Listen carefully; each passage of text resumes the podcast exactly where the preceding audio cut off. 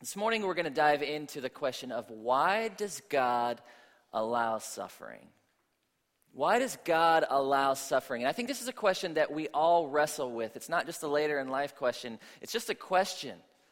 I mean, I have two girls, 8 and 11 years old, and they wrestle with this question. When something goes on in their world, when they are sick, they pray.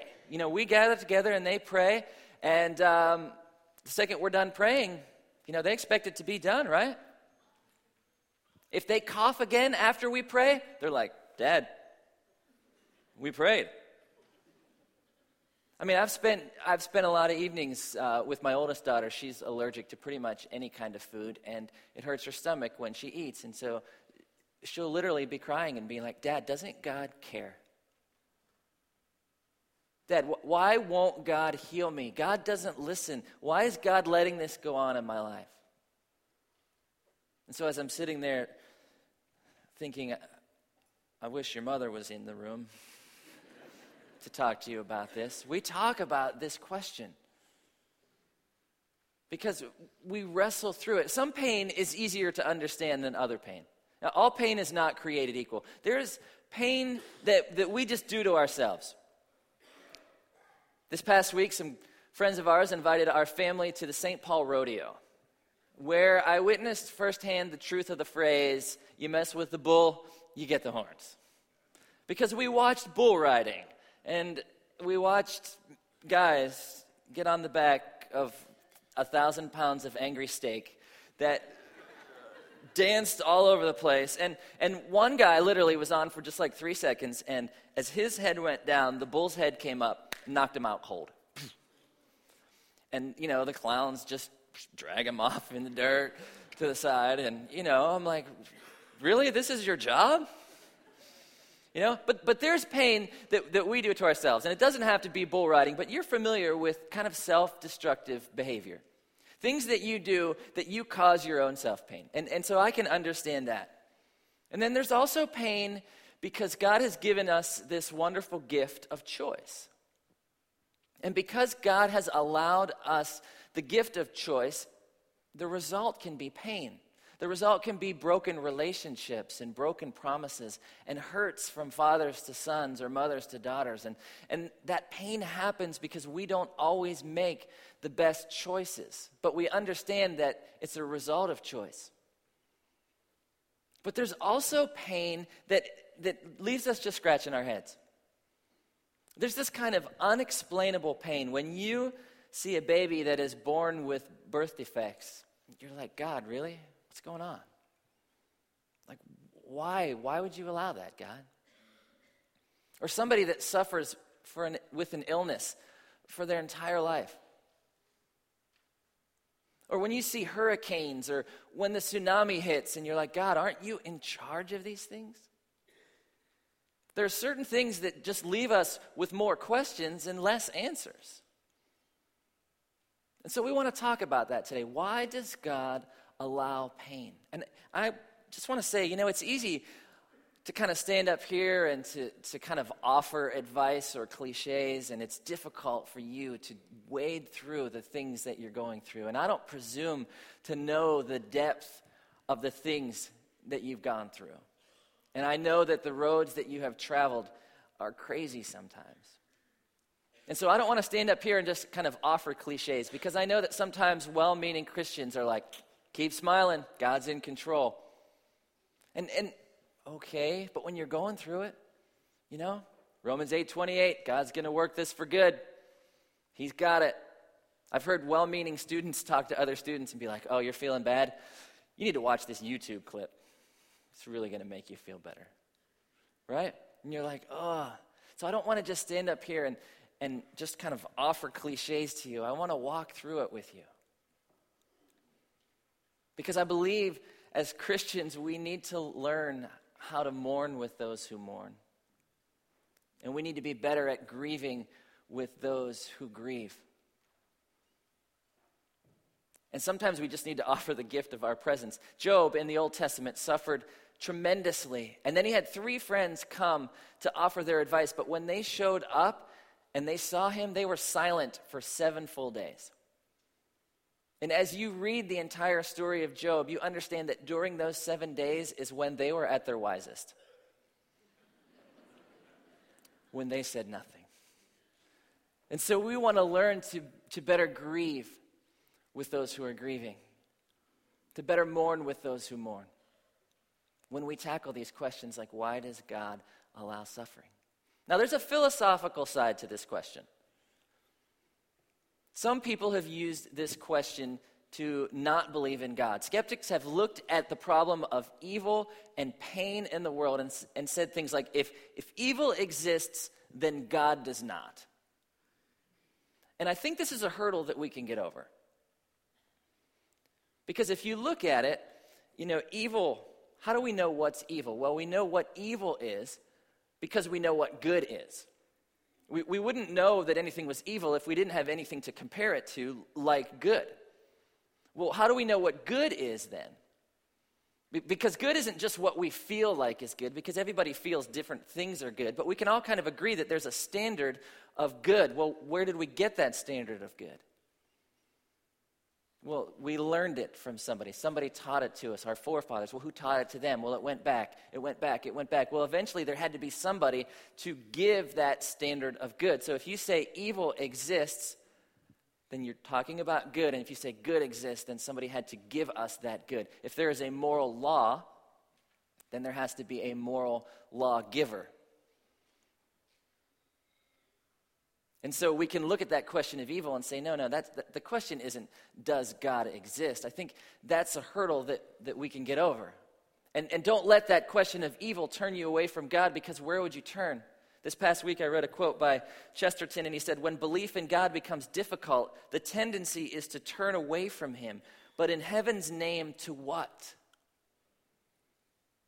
Where would we turn even in asking this question? Because the world would say that there is pain because of natural selection, because of survival of the fittest. There's pain in the world just because, you know, it's kind of an unfeeling world. There's no design behind it.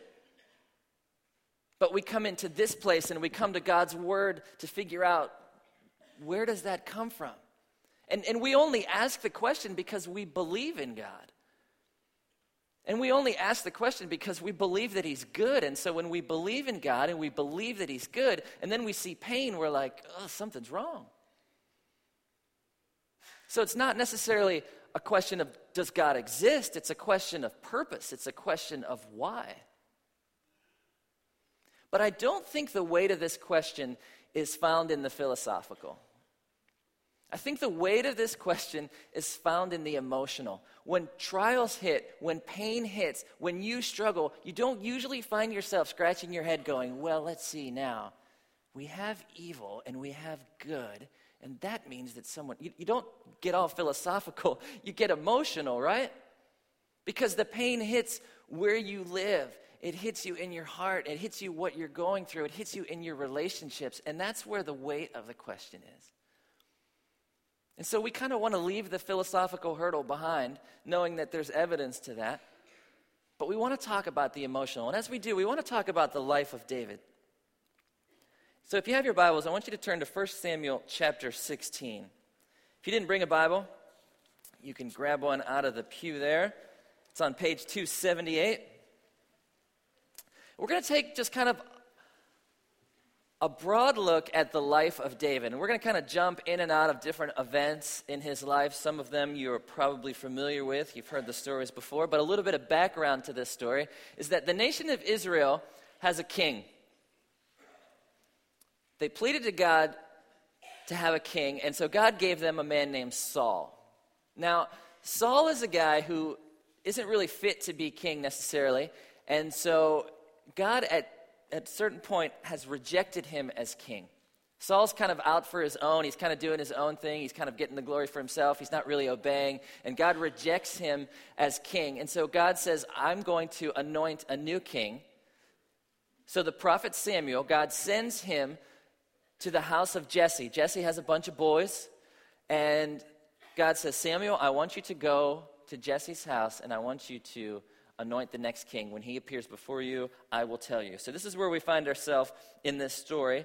1 Samuel chapter 16, verse 6. They arrived together, and then Samuel saw Eliab and thought, Surely the Lord's anointed stands here before the Lord. But the Lord said to Samuel, Do not consider his appearance or his height, for I have rejected him.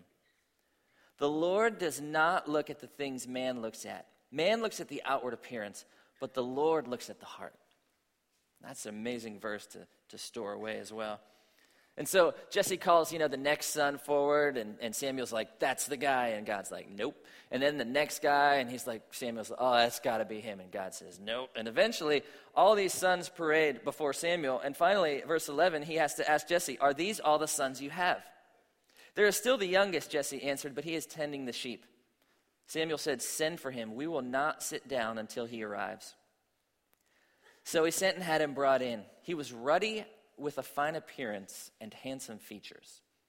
Then the Lord said, Rise and anoint him. He is the one. So Samuel took the horn of oil and anointed him in the presence of his brothers. And from that day on, the Spirit of the Lord came upon David in power.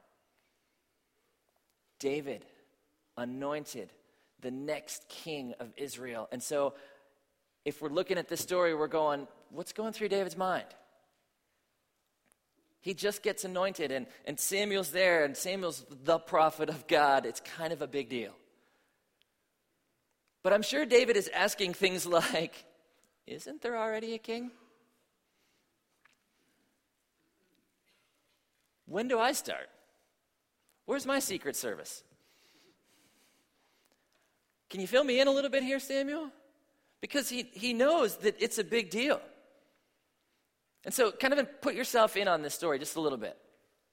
Because you are chosen by God, and God has promised you a hope and a future. And God has promised you big things. So you have this kind of expectancy and you're waiting. And David knows that this big promise was given to him that he is going to be the king. And then you know what Samuel does? Samuel leaves. You know what David does? David goes back to the sheep. Right? What's, what's he doing? You know, does he change his Facebook status? Just anointed king. So far, so good. Not much has changed. What's he thinking with this big promise? So he's out watching the sheep. In the next chapter of, of 1 Samuel, we see that his dad sends him to his older brothers. His older brothers are, are fighting against the Philistines, against the giant Goliath, and David's watching the sheep, next king, watching the sheep. And so his dad's like, I want you to take some grain and some cheese to the boys and uh, go see what's going on. So his dad sends him, and he goes and he sees this giant there, and the giant's kind of cursing the God of the Israelites. And, and David stands up before Goliath. No armor. And he says to Goliath, verse 45, you come against me with sword and spear and javelin, but I come against you in the name of the Lord Almighty, the God of the armies of Israel, whom you have defied. This day the Lord will hand you over to me, and I'll strike you down and cut off your head. Today I will give the carcasses of the Philistine army to the birds of the air and the beasts of the earth, and the whole world will know that there is a God in Israel. Mm, that's the next king this young guy standing up before this giant and saying, Listen, it's not me, it's God. And I know that he, God was just shaping him as he's watching the sheep. And, and David's just following God and making it happen. And it's amazing. And this is this time of victory in his life. And it's the turning point in this battle. And it gives them victory. The next king. And then in chapter 18, we find David before Saul, and uh, he's playing his harp. End of verse 10 there, it says, He was playing his harp as he usually did, and Saul had a spear in his hand, and he hurled it, saying to himself, I'll pin David to the wall.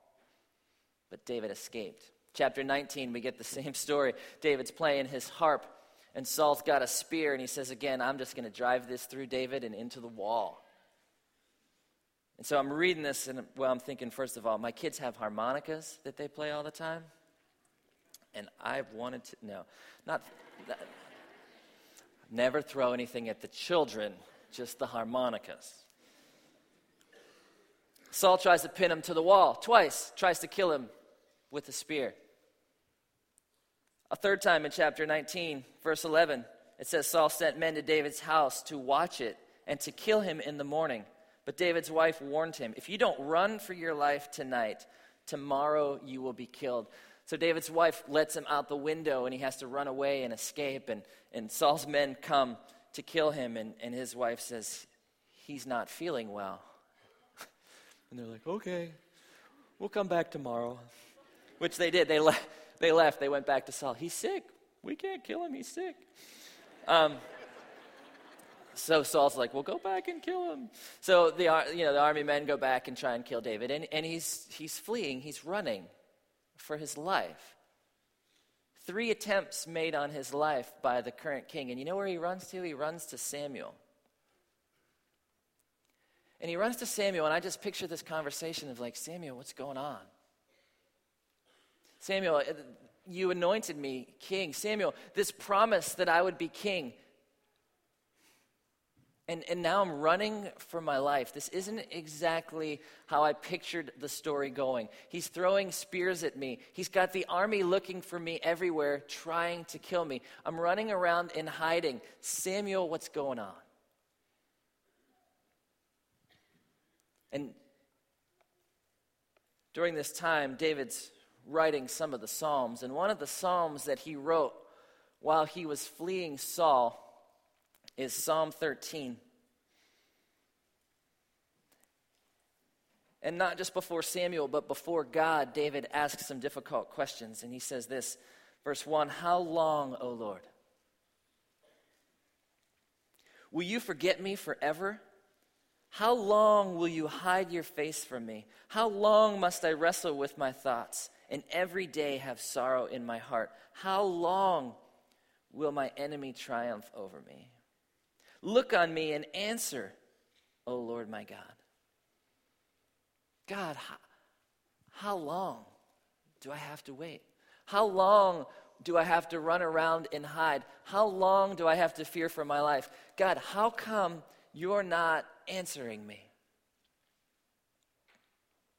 And so David writes this psalm of lament, this psalm of, of anger and grief and sorrow. You see, there's all kind of psalms in the Bible. There's psalms that teach, and there's psalms that praise, and there's psalms of wisdom. And there's psalms that they used for the festivals coming and going from, from the major festivals that they would celebrate. But the largest category of psalms in the Bible are psalms of lament. There are 150 psalms, 67 of them are psalms of lament are Psalms where David and other authors go before God and just question Him and pour out their hearts to Him and ask Him about His fairness and ask Him about His goodness and ask questions like, How long? And the more that I read these Psalms, the more that I'm convinced that this is the first step in us answering the question why does God allow suffering? That this, this lamenting is just a step in this process of kind of figuring this out. Parents, do you want your kids always coming to you and just saying, Great job, you're the best? yeah, you do. Does that always happen? What, what happens when your kids are struggling with something? What happens when they see that something's not fair? What happens when they're angry? Do you just want to say this to them? Listen, I just, you really need to just bottle that up. I, don't talk about that to me. You just keep that to yourself. All right? Go to your room. Now, parents, you don't say that to your kids. When your kids feel like there's injustice going on, and your kids know injustice, children know what's fair, right? They use the word fair a lot. They know that word. But, but you want them to come to you and to talk about it. And even if it's against you, you want them to pour it out. And you want to be able to, as a parent, say, I, I'm sorry. And, and I feel for you. And I've walked that road that you're walking. As a matter of fact, I've walked it longer than you've walked it. And so I have a different perspective than you have. Parents, you want your kids to come to you and share that. God wants us to come to Him and share those things that are on our heart. Lamenting is, is not a loss of faith. To lament is a path to a deeper faith. The throne of God isn't just a place that you come and offer praise. The throne of God is a, com- is a place to come and offer everything that's in you. I had lunch with a student this past week, a, a great guy, college student. And he said, You know what? I just kind of know that God's always right. And you know what? That makes him distant and unapproachable in my mind. And you know what? There, there's some truth there. That sometimes if, if we just go to the throne just to be like, God, you're right, I think eventually you're going to stop going. God wants us to come and to pour it out to Him as this path to a deeper faith. Most of you know Vincent van Gogh as a painter. Van Gogh didn't start his life wanting to be a painter, he started his life wanting to be a pastor. His father was a pastor, and he wanted to be a pastor as well, but he continued to fail the theological entrance exam. And he, he couldn't make it. He couldn't be a pastor. So, what he did instead was he signed on at a church as kind of their neighborhood outreach pastor. He didn't have to be the lead guy. So he went to this place in Belgium, this coal mining community, and he spent three winter months there. And he decided that he was going to be just like Jesus, and he was going to live missionally, and he was going to give everything he had away. And so paycheck after paycheck disappeared and just to the endless need of these coal miners and their families. As a matter of fact, he did so well at this that he became known as the Christ of the coal mines. But after three months, the head of the church called him in and said, What you're doing is extravagant. What you're doing, we don't agree with. And dismissed him from the church. You can't work here anymore. And that began a separation in Van Gogh's life. It began a separation of him and church, but more importantly, it began a separation in his life from him and Jesus. And he, and he couldn't just reconcile that in his own heart and in his own world. And he made up his mind I will not grieve anymore. I will not shed tears anymore. I will not pour out to anybody anymore because nobody hears it nobody's going to listen to that. I'm just going to work hard at what I do. And so, towards the end of his career, one of the last paintings that he painted was a painting of a church. Critics noticed right away a couple things about this painting. One is that there was a path that split and divided and went around the church. And they also noticed that there's no door to the church. That he painted a church that was inaccessible. He painted a church that you just couldn't get on the inside of. And you also notice that he painted a church that's dark on the inside. That even if you could get inside, there'd be nobody there to hear you, there'd be nobody there to listen.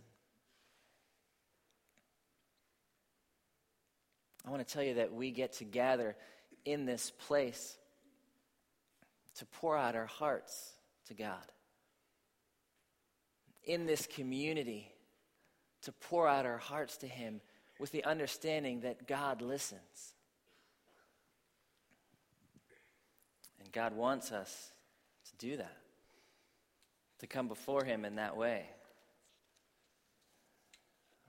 It's good for us. Lament can be that missing door into a relationship with a Savior who has a depth of compassion for us that we can't even imagine.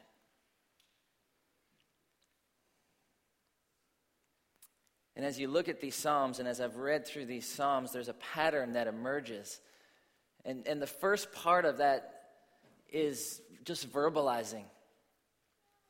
The laments are just a series of, of Psalms where people are angry and hurt and talk to God about his inaction or his injustice and, and just getting it all out on the table. Just verbalizing all this within you. But the next step in this pattern is this submission to God. That after you verbalize it, there's this understanding of God, I've just poured all this out on you, but I understand that you are God and I'm not. And so I submit to you. And God, I understand that you created all of this and I didn't. And God, I understand that your ways are here and my ways are here. That your ways are higher than my ways, and I submit to you. And the third step in the pattern as you read these Psalms is a release. That release that allows us to worship. I read this past week that the proper setting of praise is a lament resolved. The proper setting of praise is a lament resolved where you can go to the Father, you can go to your Savior and release those. You know, Jesus didn't come just to take our sins. Isaiah 53 says that he came to take our sorrows, our pains, our griefs as well. And so we release those to him. I want to continue on for just a minute in the life of David understanding that David had moments of victory. David had moments of defeat. David had moments in his world that stuff happened bad because David made some poor decisions. And David had moments in his world that stuff happened bad that he had nothing to do with. And he had a lot of ups and downs and victories and defeats. In chapter 21 of 1 Samuel, David's fleeing Saul still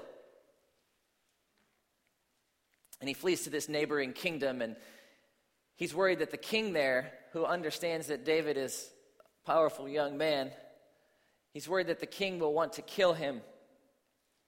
So, verse 13 says, He pretended to be insane in their presence. And while he was in their hands, he acted like a madman, making marks on the door of the gate and letting saliva run down his beard.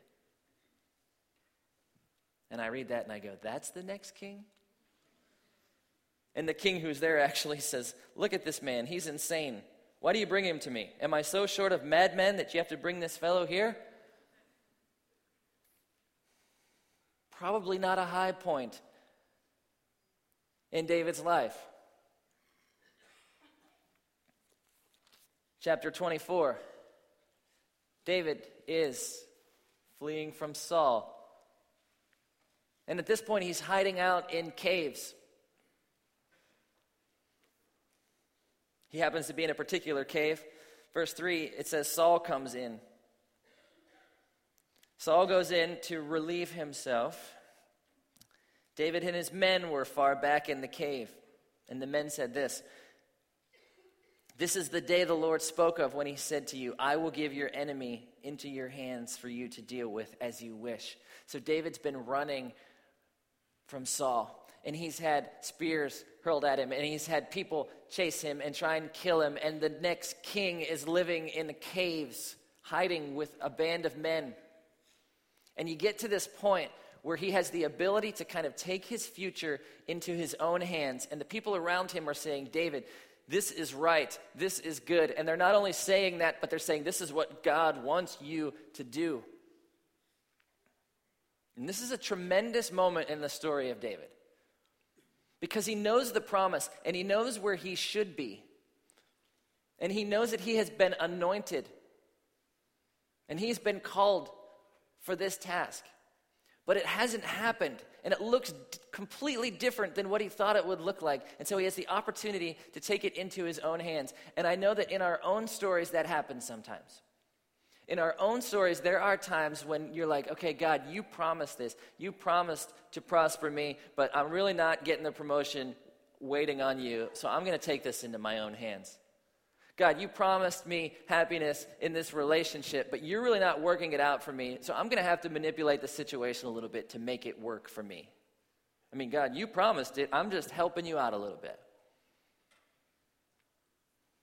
And so, in these weak moments, we're tempted to cheat, we're tempted to manipulate, we're tempted to take things into our own hands and to push God's agenda. David does something amazing. He really he cuts off the corner of Saul's robe, and even then it says he's conscience stricken. And he says to his men, The Lord forbid that I should do such a thing to my master, the Lord's anointed, or lift my hand against him, for he is the anointed of the Lord. God, I'm sorry. I almost took things into my own hands, but I trust in you and your promise. When David finally gets to the throne, God speaks to him. And God says this I took you, this is 2 Samuel chapter 7, starting in verse 8. He says, I took you from the pasture from tending the flock and appointed you ruler over my people Israel. I have been with you wherever you have gone, and I have cut off all your enemies from before you. Now I will make your name great, like the names of the greatest men on earth. Did you hear that part in there? He says, I have been with you wherever you have gone. When you defeated Goliath, I was with you. But when the spears were coming your way, I was with you. When you're at the gate, scratching it, I was with you. When you're hiding out in the caves, I was with you. I was there with you in those times. See, what happens is we evaluate the presence of God in our lives and we evaluate the concern of God for us by how well He meets our expectations. Do you understand that? We evaluate his presence and his concern by how well he meets our expectations. We judge the faithfulness of God by how well he stacks up our agenda over here. Right? See, we have a way that we want our life to look. And the way that we want our life to look, somehow we bought into this idea that our life should be pain free. That we, we shouldn't have pain and suffering in our lives. That's part of our agenda. Our agenda is that we should have the perfect marriage, that we should have the perfect children, that we should make the sports team, that we should get invited to the right parties, that the parking place should always be open in front of that store. God, that's how I know you care for me. God, if you really want me there. And when, when God doesn't meet our agenda, we question his faithfulness. We question his goodness we question his presence in our lives. But you know what? God takes us to places that we would never go on our own. And God takes us to places that are totally unexpected. And we look at that and we say, God, your plan is way off. But you know what? That isn't the case all the time. It's not that God's plan is off, it's just that God's working in our lives. And God's taken us to a place that we wouldn't have gone on our own. And so don't judge his faithfulness or his presence or his care for us. Don't judge that by your own agenda. See, just like David, we're chosen, we're royal. 1 Peter chapter 2 Verse 9 says that we are a chosen people, a royal priesthood, a holy nation, God's special possession, so that you may declare the praises of him who called you out of darkness into his wonderful light. And so, just like David, you have been called and you are royal and you are chosen by a good God and a faithful God and a trustworthy God. But it's not always going to look the way that you think it's going to look. And it's not always going to be pain free. And you're not always going to steer around those, those spots of suffering and of trial.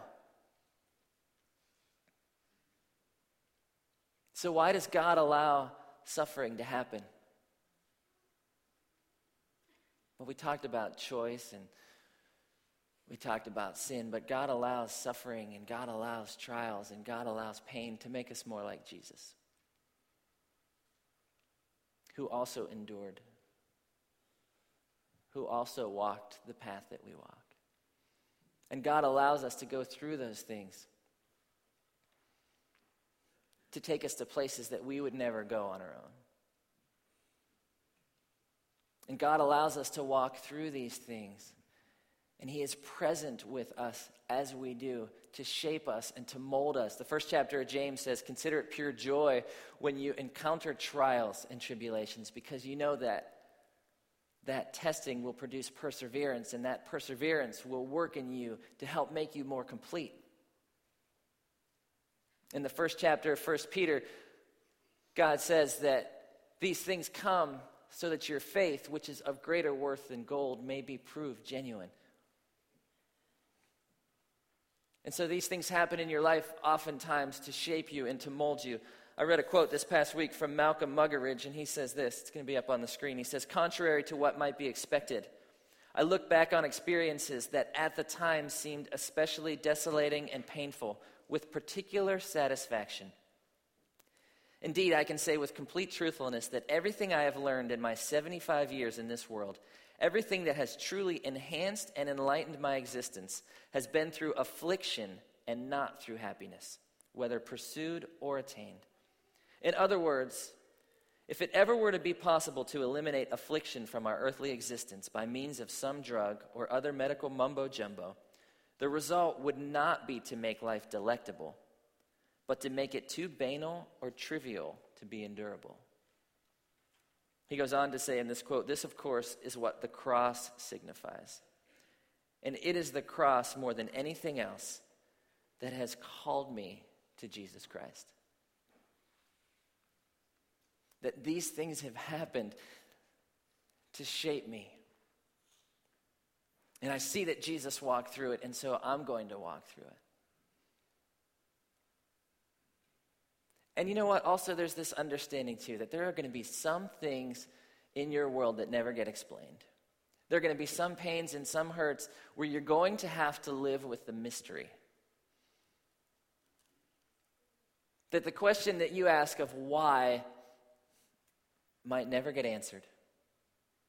Job, when he was suffering, asked God question after question after question. And then when God finally comes and answers Job in the Old Testament, and it's the longest recorded speech of God that we have in the entire Bible, God does not answer a single one of Job's questions.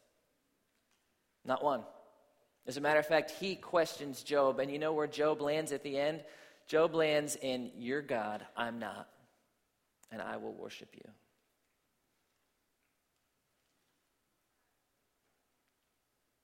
You know, back to those cliches that we talked about in the beginning, they're true. God is in control, God is working these things for good. And those kind of sink in, and those have a, a depth of understanding that you get only from walking through these things. And so we need to remember how the lament psalms end. This one that I read you, Psalm 13, where David's asking, How long? God, have you forgotten me? How come you're hiding from me? Why won't you answer me? Here's how it ends Psalm 13, verse 5 and 6. But I trust in your unfailing love. My heart rejoices in your salvation. I will sing to the Lord, for he has been good And so I want to remind you and I want to assure you that you can trust God. That you can trust that He loves you unfailingly. And that you can trust that He is good. And so we lament as the first part of that process, and we submit and we release. And we lament and we say, And yet I trust you. God loves you unfailingly, and He is good.